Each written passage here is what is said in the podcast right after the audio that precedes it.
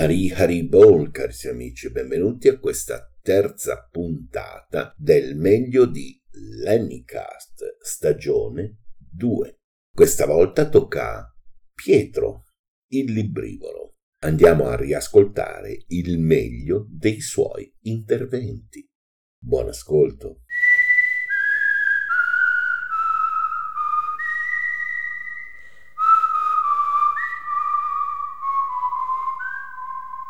Леникаст. Переживания, мысли, встречи, радио и все, что может случиться в жизни. Charms, Mahamantra, Hare Krishna.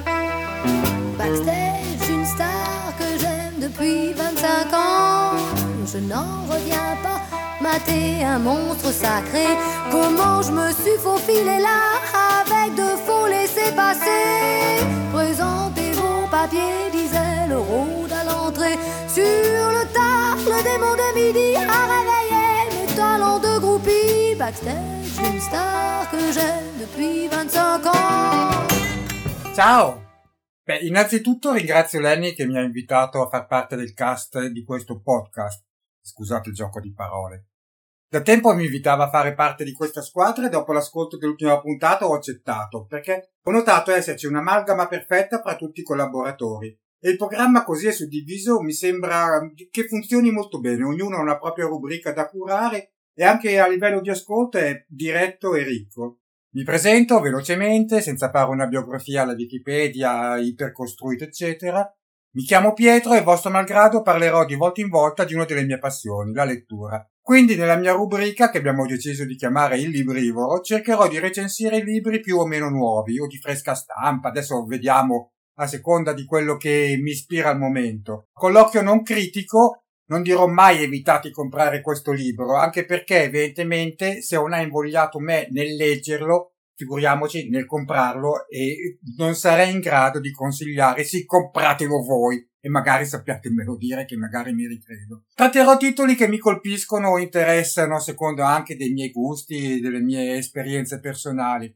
Sempre dando un mio resoconto a fine lettura non da giornalista o tecnico, che non sono, tengo bene a precisare, ma da semplice fruitore di libri, una persona qualunque, di una persona che entra purtroppo per fortuna troppo spesso in libreria ed esce con minimo sempre ogni volta con tre o quattro volumi. Una persona qualunque amante della lettura che affronta libri come in un salotto esprime la sua idea su ciò che ha appena finito di leggere, senza parole altisonanti o concetti particolarmente difficili per fare bella figura, non è nemmeno il caso.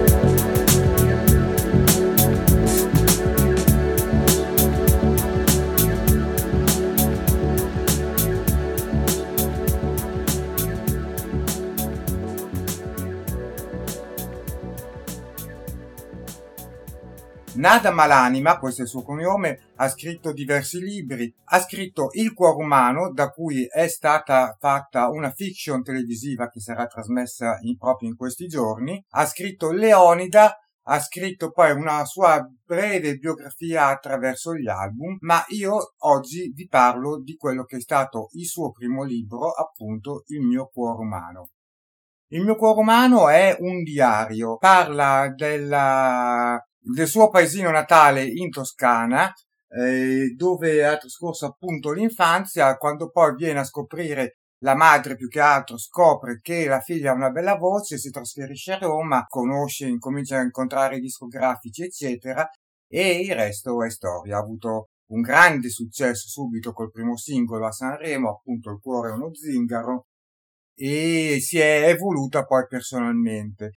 Il libro è molto bello perché inizia a parlare del paesino, dell'ambiente familiare che la circonda, della madre che soffre di depressione, allora non era ancora considerata una malattia curabile ed era presa piuttosto seriamente e questa bambina scopre di avere una gran bella voce e tant'è vero che eh, incominciano a darle lezioni di canto e lei stessa si convince che con la musicalità della sua voce riuscirà a eh, guarire la madre.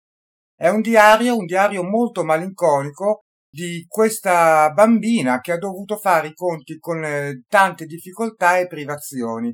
Ricordo che una cantante che esplode in età molto giovane ha poi un'infanzia un'adolescenza negata o completamente diversa da quella delle sue contanee ha una voce che non riusciva ad emergere, una vita che non sembrava poter essere controllata dalla bambina stessa. E andando avanti nella lettura di queste pagine si scopre una protagonista fragile ma che riesce a farsi forza delle sue doti fisiche e canore anche attraverso i parenti, i familiari e gli amici e tutta quella gente di quel paesino Grabbo che effettivamente viene descritto come quel paesino anni 50 di una volta, quello in cui tutti noi ambiamo quando pensiamo anche ai classici paesi, ci vengono in mente questi piccoli centri raccolti ancora col fruttivendolo, con il macellaio, con i piccoli esercizi. E si ha davvero l'impressione di leggere una, la confessione di una donna che poi alla fine, dopo tanti cambiamenti, fa pace con il suo passato e anzi vorrebbe ritornare in paese a salutare tutte quelle persone che per eh, motivi che ho già espresso eh, ha dovuto abbandonare. Il, il, mio cuore umano è tutto un sussurro che arriva chiaramente alle nostre orecchie e ai nostri occhi e alla fine del libro sono presenti anche alcune fotografie della bambina, del paese, eccetera. È un po' come se la, l'artista Nada si denudasse di fronte a noi, si spogliasse tutti quegli orpelli di quei vestiti belli, costosi, eccetera, e si presenta così com'è, proprio con, con il cuore umano in mano, senza nessun artificio letterario, come se dicessi io sono così e ti racconto chi c'era con me e quello che mi è successo. E il libro si legge velocemente, tant'è vero che io stesso anche perché è molto bello, scorrevole. Io stesso speravo durasse di più. Eh, mi sarebbe piaciuto avere più dettagli su Tito, sulle lezioni di canto, e si arriva purtroppo velocemente alla fine.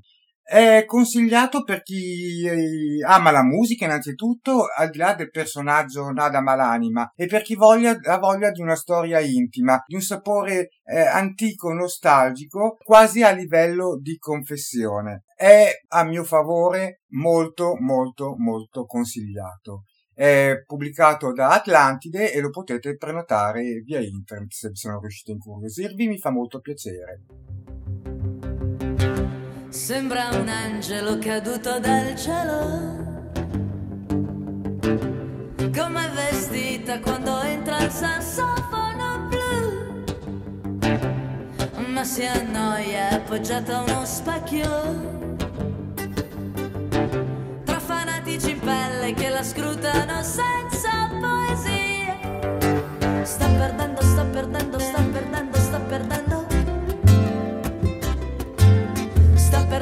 perdendo, sta perdendo, sta perdendo tempo. Ma una sera incontrò un ragazzo gentile. Lui quella sera era un lampo e guardarlo era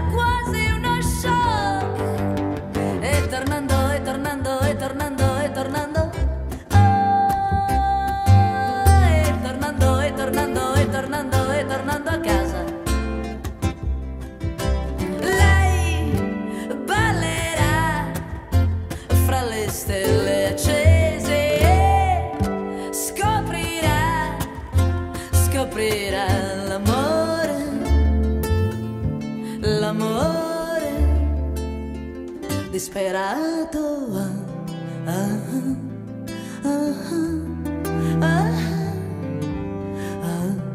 ah, ah, ah. Dopo quella volta lei lo perse di vista.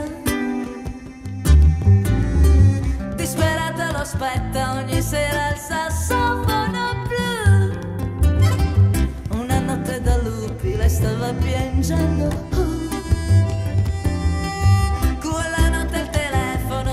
Come un gallo. Sta chiamando, sta chiamando, sta chiamando, sta chiamando. Sta chiamando, sta chiamando, sta chiamando, sta chiamando lui. Sembra un angelo caduto dal cielo. Quando si incontrano toccarsi è proprio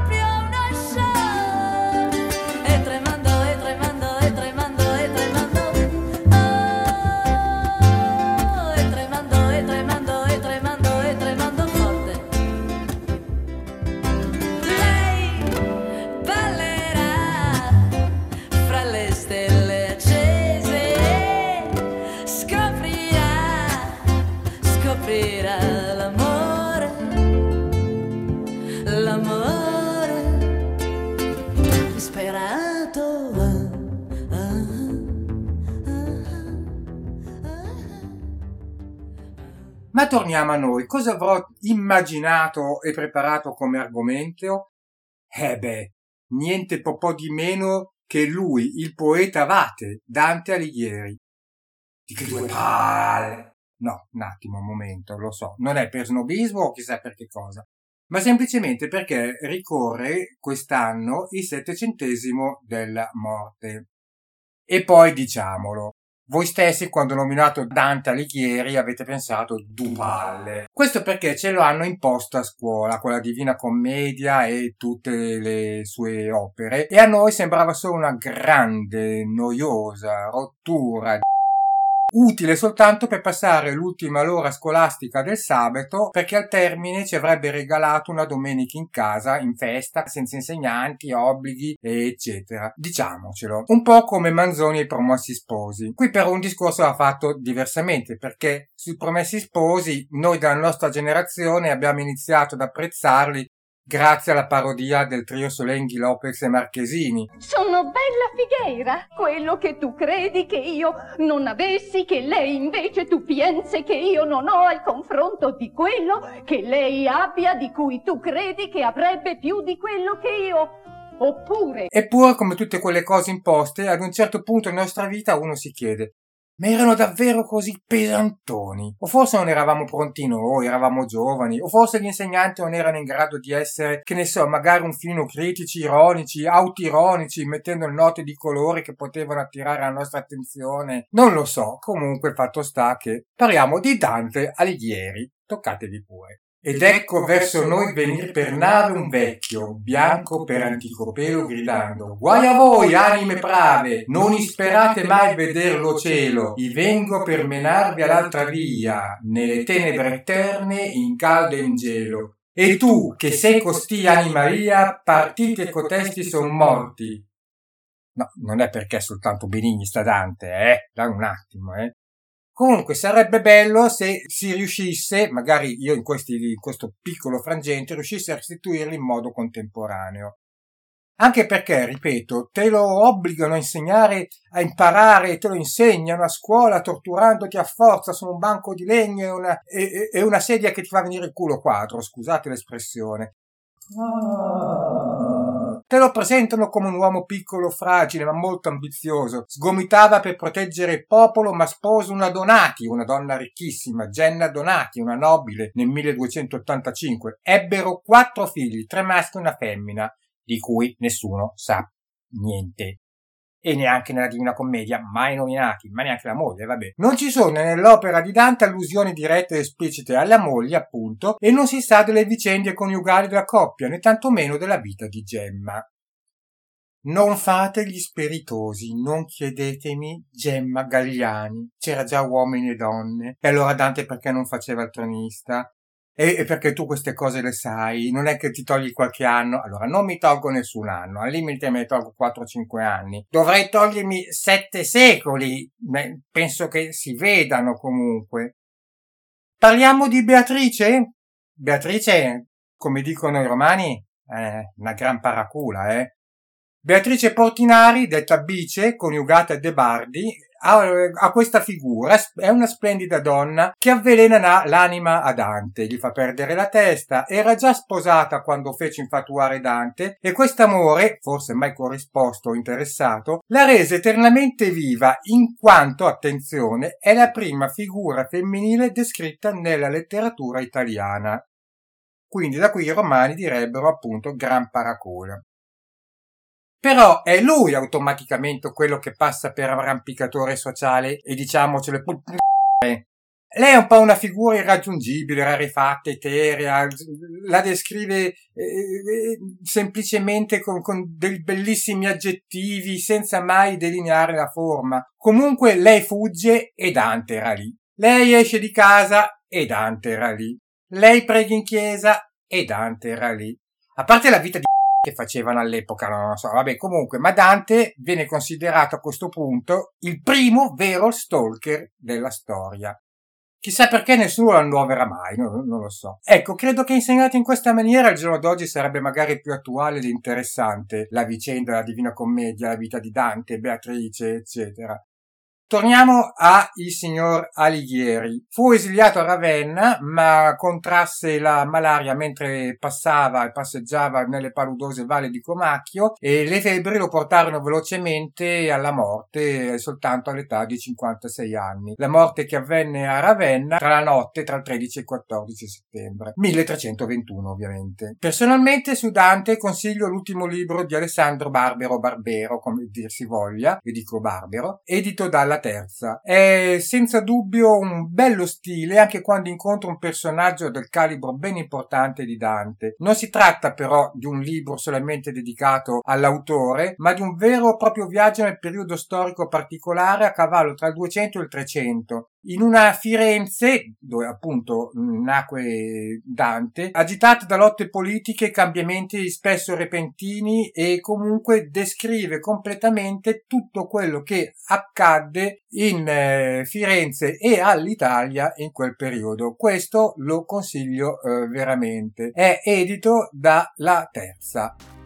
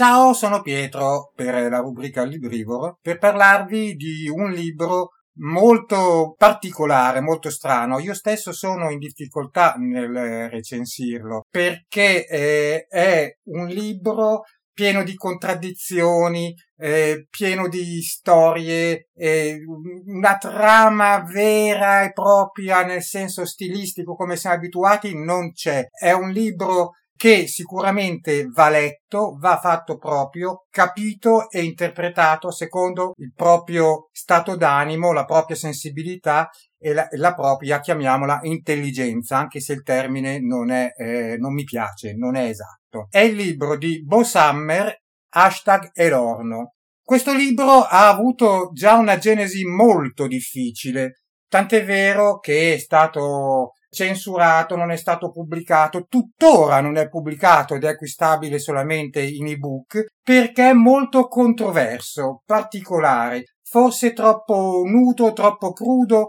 troppo violento, troppo... mi manca il termine perché bisogna proprio leggerlo, capirlo, interpretarlo e una volta chiusa l'ultima pagina rimani stupito e sterefatto non tanto della stranezza di questo libro o dello stile che effettivamente non è, non possiamo neanche parlare di stile eh, eh, scrittorico, eh, sicuramente è innovativo. Questo libro è stato, come ho detto, occultato da tanto tempo ma la colpa non è nel romanzo in sé, per la sua stranezza, per come lo volete chiamare, ma per via della vita disagiata, eh, estrema ed eremita di Bo Summer stesso, l'autore. E quindi è stata un'opera letteraria che i vari editori, quando la ricevevano, cercarono di avvitare accuratamente per, per dieci anni, sì, quasi dieci anni, diciamo.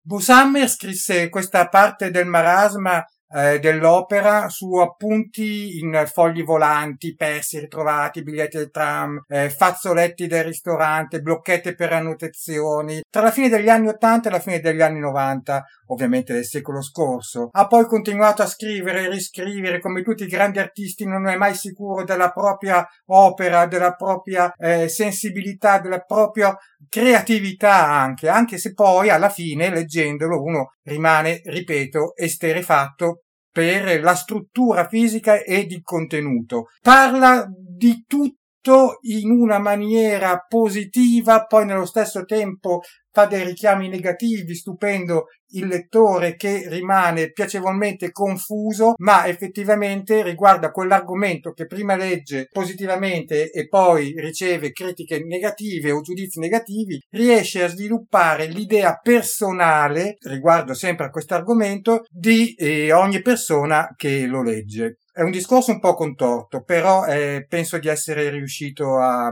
ad esprimerlo.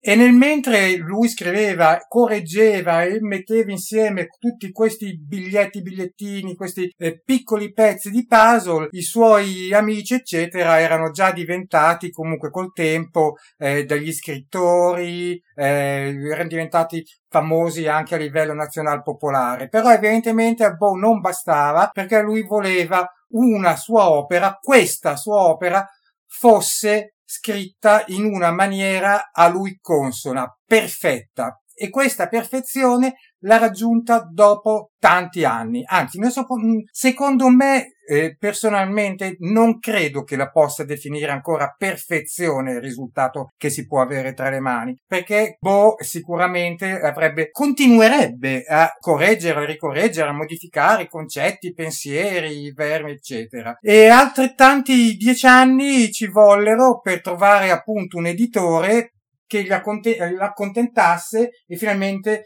eh, desse luce a questo libro. Ripeto, non è acquistabile in libreria, ma eh, solamente in ebook.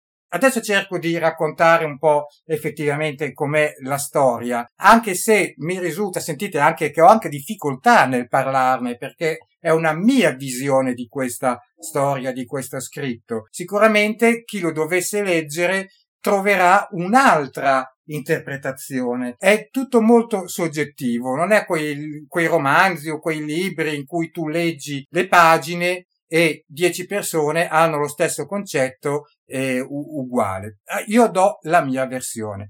inizia a dire che è sconvolgente, pesante non nel senso di lettura che è noioso, sono alcune frasi, alcuni concetti sono veramente dei pugni nello stomaco e altri invece ti, ti fanno scoprire effettivamente o scoprire o aprire quelle idee che già covavi dentro di te. La storia è ambientata in una città inventata che non l'aveva mai accolto, che presenta memorie e allucinazioni dissociate di Skin, il protagonista, che fa anche da narratore, in preda ai sintomi di astinenza dell'eroe romantico.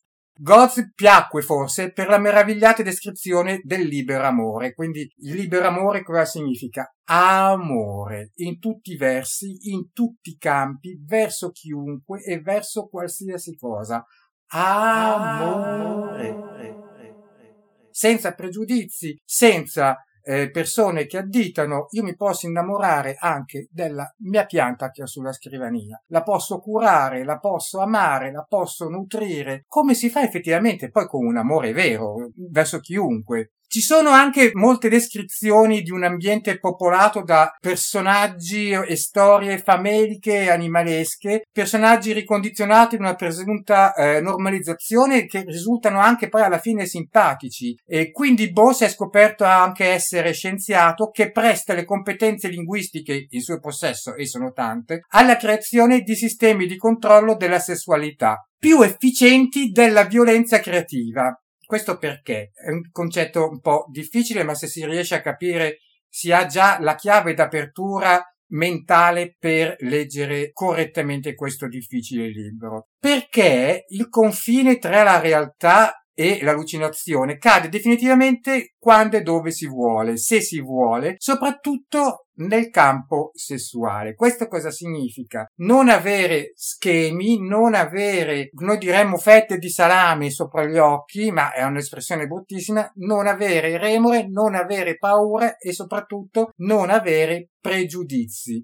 Tutto questo, tutto questo fa sì che tu leggendo a un certo punto nutri la tua psiche fino a portarti alla follia. Ma non alla follia nel senso che diventi matto, ne- nel senso che riesci a amplificare già le tue idee positive che hai e amplificare ulteriormente quelle negative che hai. Ripeto, sempre senza pregiudizi. Però questo, a questo risultato, lo ottieni e arrivi alla fine.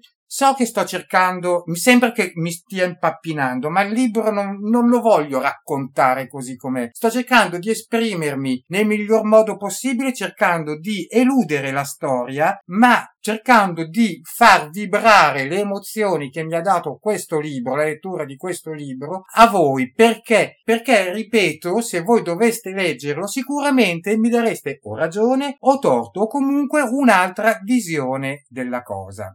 La scrittura, eh, come ho detto prima, non è molto semplice, nel senso non è il classico romanzo d'amore o problematico che, a cui siamo abituati, diciamolo, anche grazie ai grandi autori, tutti quelli che volete, americani, soprattutto quelli vecchi. Non, non fatevi ingannare dalla parola romanzo, dove per romanzo si intende una storia più o meno a lieto fine, eh, lunga, in cui si intersecano 3, 4, 5 personaggi che creano poi effettivamente la storia dall'inizio, lo sviluppo alla fine. Qui non è questo. Qui c'è questo protagonista che è stato descritto eh, in questo mondo che porta il lettore a ricollegare in modo sensato ogni frase e parole che erano state raccolte in questi appunti. I temi che tratta sono temi molto importanti, veramente, e moderni, attuali. Affronta temi quali la morte, l'AIDS,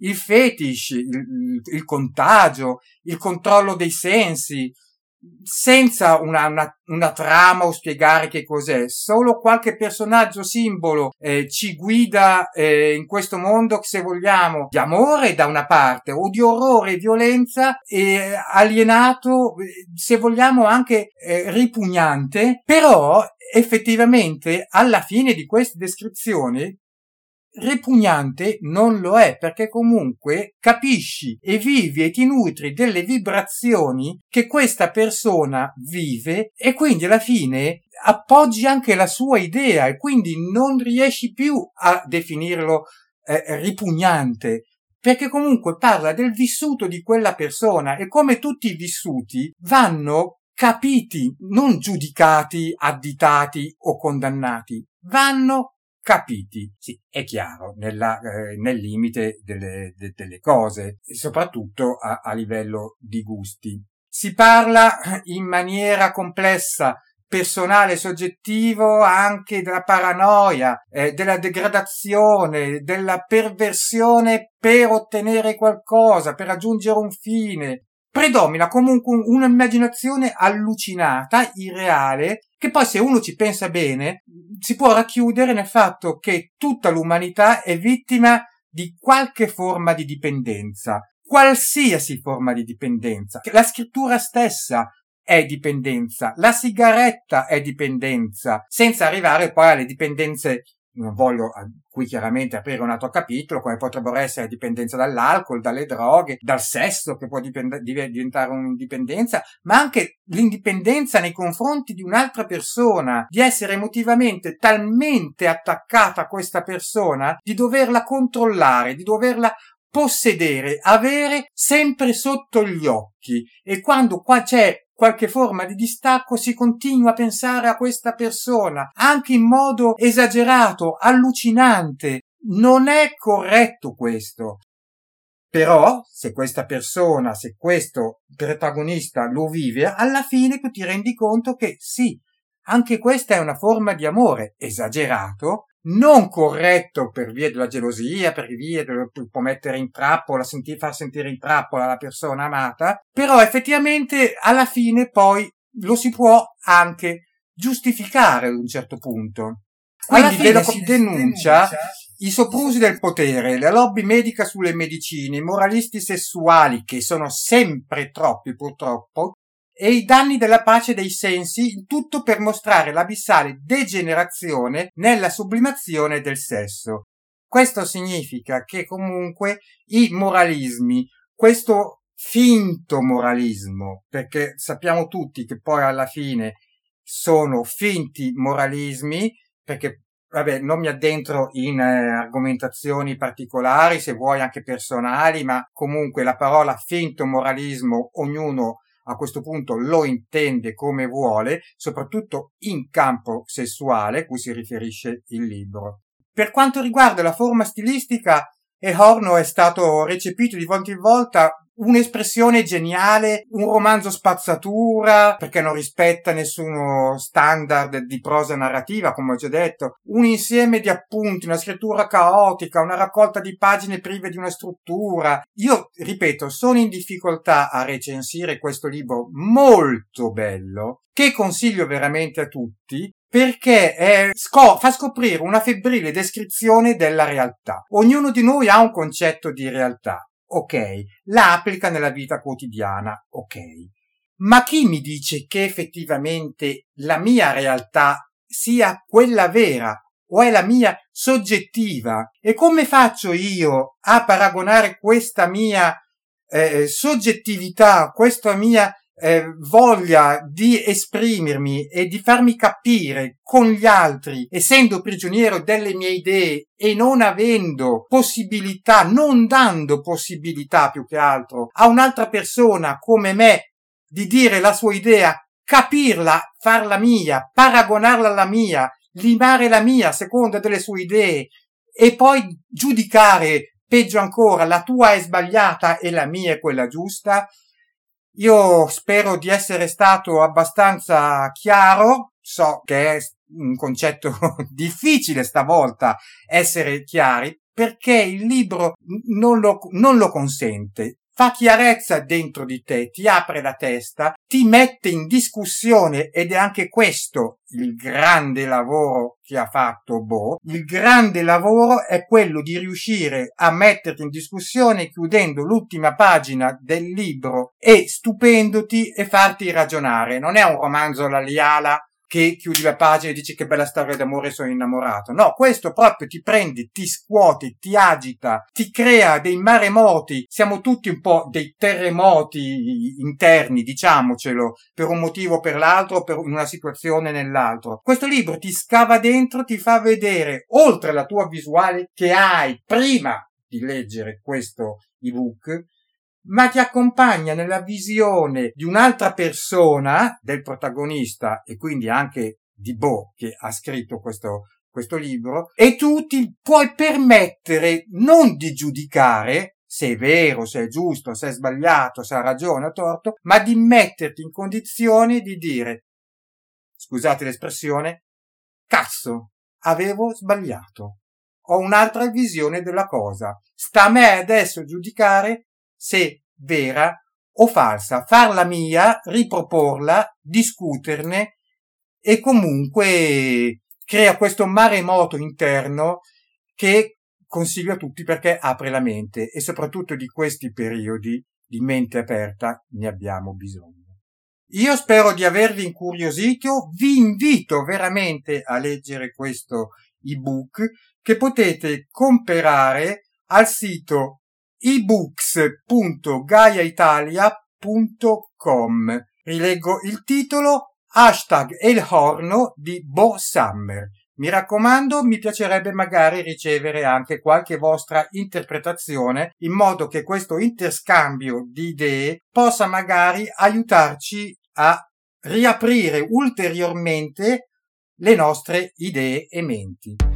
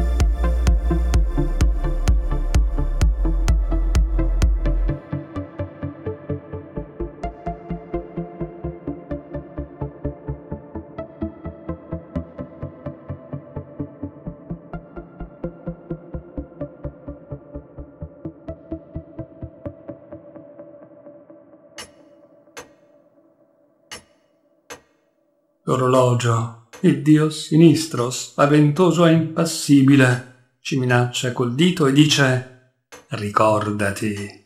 I dolori vibranti si pianteranno nel tuo cuore, pieno di sgomento come un bersaglio. Il piacere vaporoso fuggirà nell'orizzonte come silfida in fondo al retroscena. Ogni istante ti divora un pezzo di letizia, concessa ad ogni uomo per tutta la sua vita. 3600 volte l'ora, il secondo mormora, ricordati. Rapido, con voce da insetto, l'adesso dice, sono d'allora e ho succhiato la tua vita con l'immondo succhiatoio. Prodigo, Ricordati, remember, esto memor. La mia gola di metallo parla tutte le lingue. I minuti mortale pazzerello sono ganghe da non farsi sfuggire senza estrarne oro. Ricordati che il tempo è giocatore avido, guadagna senza barare ad ogni colpo e legge. Il giorno declina, la notte cresce, ricordati! L'abisso ha sempre sete la clessidra si vuota. Presto suonerà l'ora in cui il divino caso, l'augusta virtù, la tua sposa ancor vergine, lo stesso pentimento. Oh, l'ultima locanda. Ti diranno, muori, vecchio vile. È troppo tardi. Oh, ciao da Pietro, il librivoro. Oggi non è che voglio fare l'intellettuale, eccetera, però ho comprato un libro tempo fa, quando è uscito a marzo, e molto mm, particolare, nel senso che parla di Baudelaire.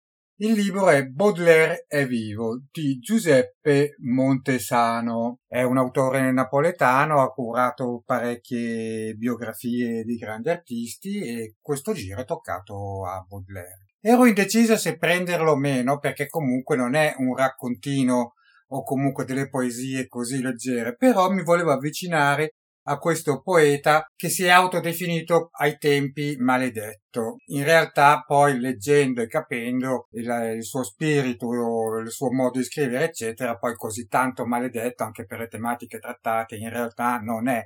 È vero anche che i tempi sono cambiati, per carità del Signore. E lui stesso, quando uscì il libro, mm, disse il mio libro farà infuriare gli imbecilli, quindi è bello. Quindi da questo eh, preambolo, da questo concetto, si intuisce già una certa intelligenza e spessore sia del personaggio che del libro. E ricordiamo comunque che Baudelaire è nato a metà dell'Ottocento. È una riedizione della sua opera principale, I fiori del male. La sua prima edizione eh, fu pubblicata nel 1857 in solamente 1300 esemplari e il testo comprendeva 100 poesie divise in 6 sezioni. E io non so il francese per cui vi, vi invito a magari fare una ricerca su internet perché il mio francese è un po' come eh, l'austro-ungarico o il chiacchierino o il chiacchierino sulle finestre thailandesi. Vabbè. Comunque il titolo dell'opera lo spiego subito. I fiori del male allude a due aspetti. La parola fiori riporta la bellezza che solo l'arte sa realizzare, quindi con la poesia, con i dipinti, con i disegni, con l'architettura, e la parola male parla del degrado e della volgarità della società, chiaramente riferita ai tempi, perché se dovessimo parlare di quella attuale... Mm, per dire, nella corruzione del mondo contemporaneo solo l'arte è in grado di produrre bellezza. Questo è il concetto principale del suo libro.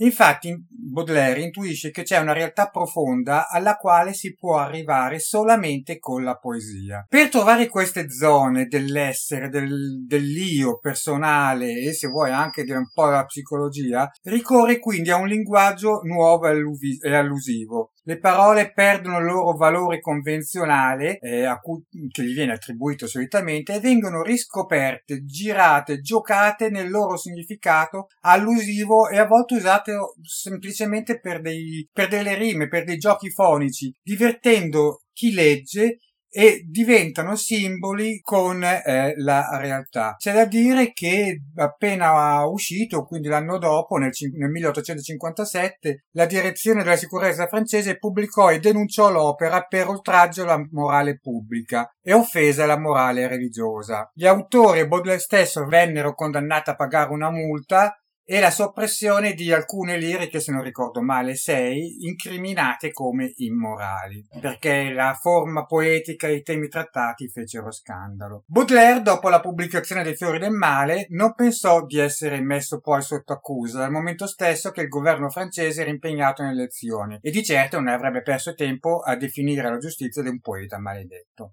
Però si sbagliò, perché persino i critici parigini si schierarono col governo francese, considerando Baudelaire una persona violenta che aveva cantato delle cose nulle in una lingua impossibile, un accumulatore di allegorie ambiziose, tutte queste cose. Ma torniamo al eh, libro in questione, quello di Montesano. Baudelaire è vivo racconta la contraddizione di Baudelaire che disperatamente cerca di rifugiarsi nell'arte senza riuscirsi. Negli ultimi mesi di vita in Belgio, infatti, in seguito ad alcune scelte del governo contro l'esiliato autore, si sarebbe aspettato barricate e fucili e invece il popolo non ha mosso un dito. Baudelaire, che dopo il colpo di Stato di Napoleone III ripete di essere depoliticizzato, quindi senza aver fini politici, non abbandonerà mai lo scontro con il mondo. Montesano ha la capacità di descrivere un Baudelaire umano e delicato, contraddittorio perché dispotico e incongruente. Adorava la madre ma allo stesso tempo la detestava e temeva per il suo essere così legata alle tradizioni che lui odiava così tanto. Il poeta conviveva tra l'altro con Gianni, Gianni come cavolo si dice in francese, chiamata da tutti la negra. Un amore durato una vita e ostacolato da tutti, parenti e amici. Anche lei, come Baudelaire, è un personaggio ambiguo e infatti, in, eh, a discapito di tutti i commenti di amici e familiari, il loro rapporto dura per moltissimi anni. E eh, questo rapporto eh, viene descritto in Baudelaire vivo in storie quotidiane e crudele delle Parigi di due secoli fa, che diventano storie contemporanee nelle quali si annichilisce l'anima e si perde la dimensione del tempo. Ora c'è da dire che questa versione dei fiori del mare, Baudelaire è vivo, è appunto una ricostruzione di una um, Parigi che fu abitata a periodo da Baudelaire, che gli procurò quelle emozioni che gli fece scrivere tutte le poesie fiere del male e viene descritta meticolosamente. Questo perché? Perché eh, Montesano spinge il lettore non solo alla lettura della poesia che la rimarrebbe fine a se stessa, ma cerca di inglobare lo scritto di Baudelaire rapportato alla cultura, agli usi e costumi dei tempi e delle emozioni che Baudelaire ha eh, vissuto. È interessante questo tomo perché effettivamente sono tantissime pagine, sono effettivamente tantissime pagine, 1276 e uno dice non lo finirò mai. E non è vero perché comunque la cosa intelligente, soprattutto per chi sa il francese, è l'aver fatto la pagina eh, sinistra dedicata alla poesia col testo originale in francese e la pagina destra con la traduzione in italiano. E ripeto, è tutto ben conglomerato, un lavoro ottimamente svolto perché ci riporta alla Parigi del tempo di Baudelaire, alle emozioni che ha provato Baudelaire, a tutto ciò che ha scatenato appunto lo scrivere i fiori del male. Spero che vi abbia incuriosito perché, ripeto, non è un libro semplice, non è eh, la storiella li li li la la la ciu ci ci ci. È una cosa impegnativa, ma sicuramente molto molto acculturata. Adesso non lo dico per fare il figo di quello che parla di cultura, eccetera, perché comunque tutti conosciamo Baudelaire, io per primo, per sentito dire, e di suo io personalmente ho letto ben poco e sono rimasto stupito e colpito da questo caleidoscopio di idee che era appunto il personaggio Baudelaire.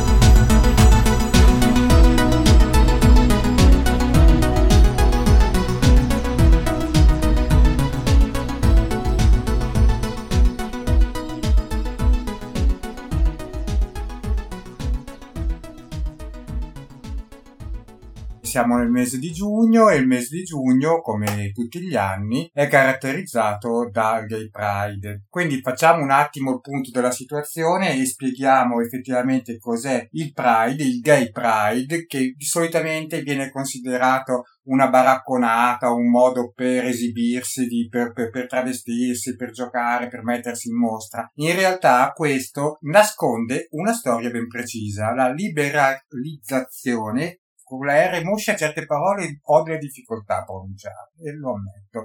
Della, della libertà, del, del proprio essere, del proprio mostrarsi. Ma eh, spieghiamo effettivamente perché nacquero i Gay Pride e come mai proprio a giugno. C'è una storia che cercherò di sintetizzare che inizia in un locale il 27 giugno del 1969. Il locale si chiama Stonewall Inn, un bar nel Greenwich Village di New York. Quindi il tutto parte da New York. Verso l'una e mezza di notte un gruppo di otto ufficiali del primo distretto di polizia, solo uno dei quali era in divisa, entra nel locale che, in quel periodo, era molto frequentato e discusso. Lo Stonewall Inn è un fuorilegge, come tutti i bar gay ai tempi, perché per motivi, tra virgolette, morali, non viene concessa a questo tipo di locali la licenza di vendere alcolici. Li vende sotto banco mascherandosi da circolo.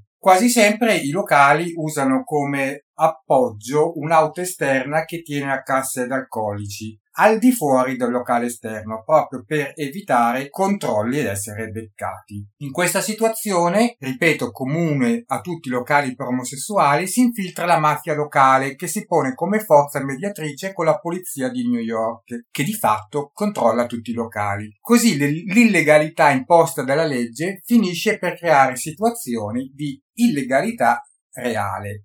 Lo Stonewall Inn è un locale dove vanno anche persone in cerca di ragazzi, noi adesso lo chiameremmo cruising, e di ragazzi disposti a conoscersi e in qualche modo anche a, a, fare sesso più o meno gratuito. E questo ha generato sospetto investigativo che alcuni dei suoi clienti che lavorano a Wall Street siano oggetti di ricatti sessuali da parte di alcuni clienti del bar. La retata sembra simile a molte altre. I poliziotti in borghesi arrestano alcune persone, tra chi non ha documenti, chi ha vestiti del sesso opposto, ribadiamo che per la legge in quel momento l'omosessualità è un reato penalmente perseguibile. Le retate nei locali sono il modo più agevole per cogliere la persona in fragranza di atteggiamenti omosessuali, dopo che è stata vietata la tecnica dell'adescamento usata negli anni precedenti. Qualcosa però nella sera del 1969 va storto, forse per via della campagna elettorale per il sindaco di New York che impone un tono di severità. Il controllo non è concordato con i gestori e non avviene nella prima serata con poca gente e per dare la possibilità al locale di riaprire come avviene di solito, ma nel pieno della serata, quindi in estate, con il massimo della folla dentro e fuori il locale. Forse perché le lotte istituzionali del movimento che si definisce omofilo non riescono a fare il salto di qualità per ottenere una vera integrazione.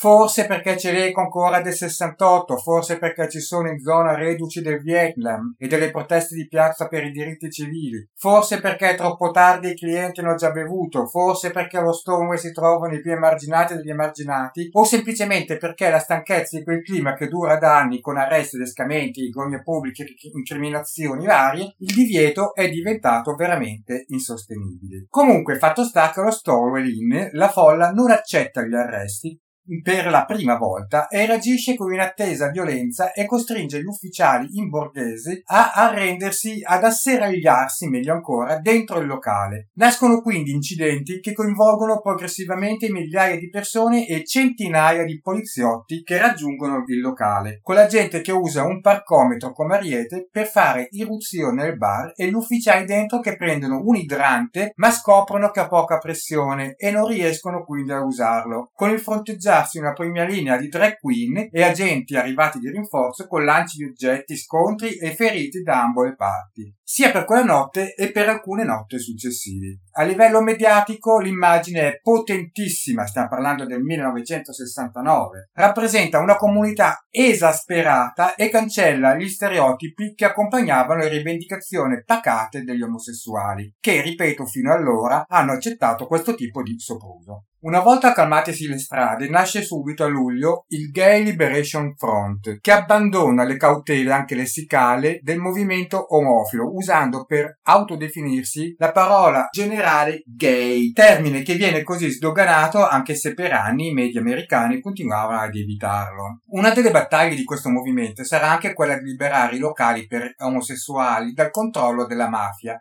Rapidamente esso si spaccherà quando una parte avvertirà la necessità di lavorare con dentro le istituzioni per il cambiamento. Il 27 luglio del 1969 rimane nella storia perché comunque è un momento segnante per i diritti degli omosessuali, definito in modo efficace la caduta della forcina che si udì in tutto il mondo. Un anno dopo, il 27 giugno del 1970, per ricordare quella data dell'anno prima, la comunità omosessuale di New York organizza una manifestazione pacifica, pacifica come sono stati tutti i gay pride.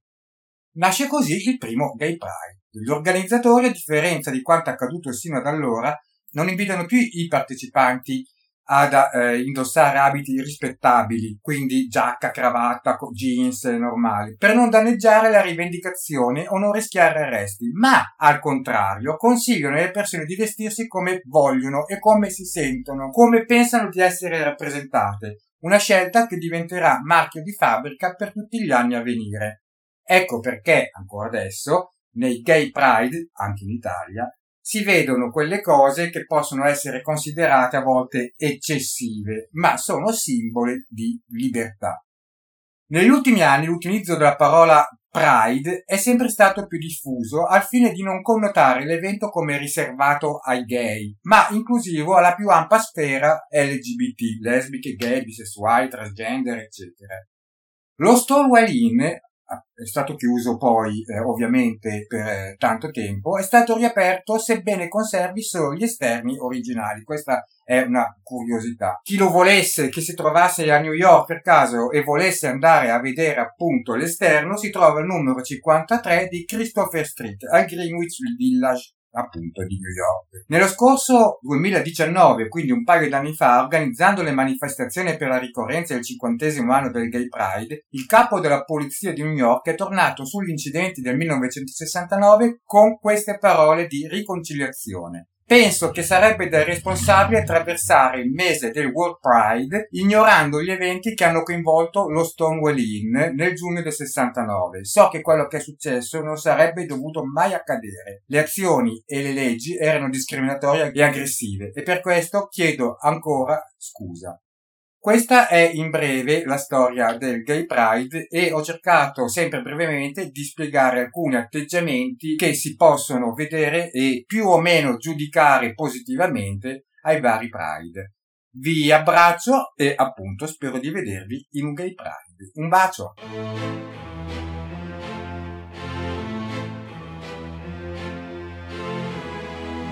Mentre la tv di giri andava su incontrando Mario mi tiravo un po' su. In questa città una strana realtà. Vince tutte le età questa teatralità. Camionisti d'Italia parcheggiamo copiosi fin dall'antivigilia dell'apoteosi camionisti d'Italia le ameremo fra i rami. C'è Mariu con Amalia, dimmi che mi brami. Evviva le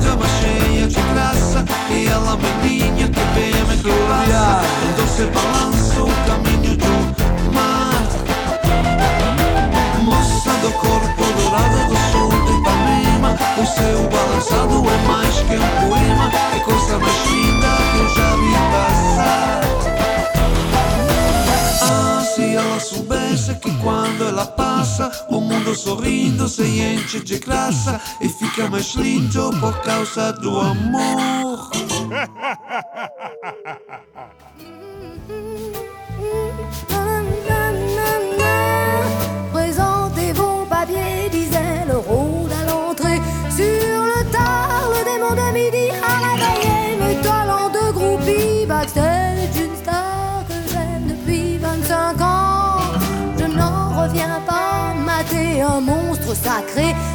lugares.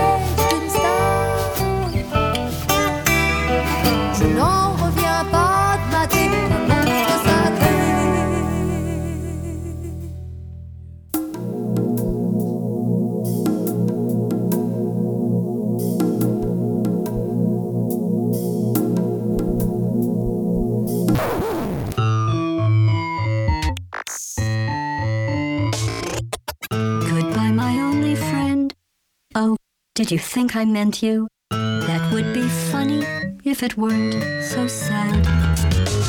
Well, you have been replaced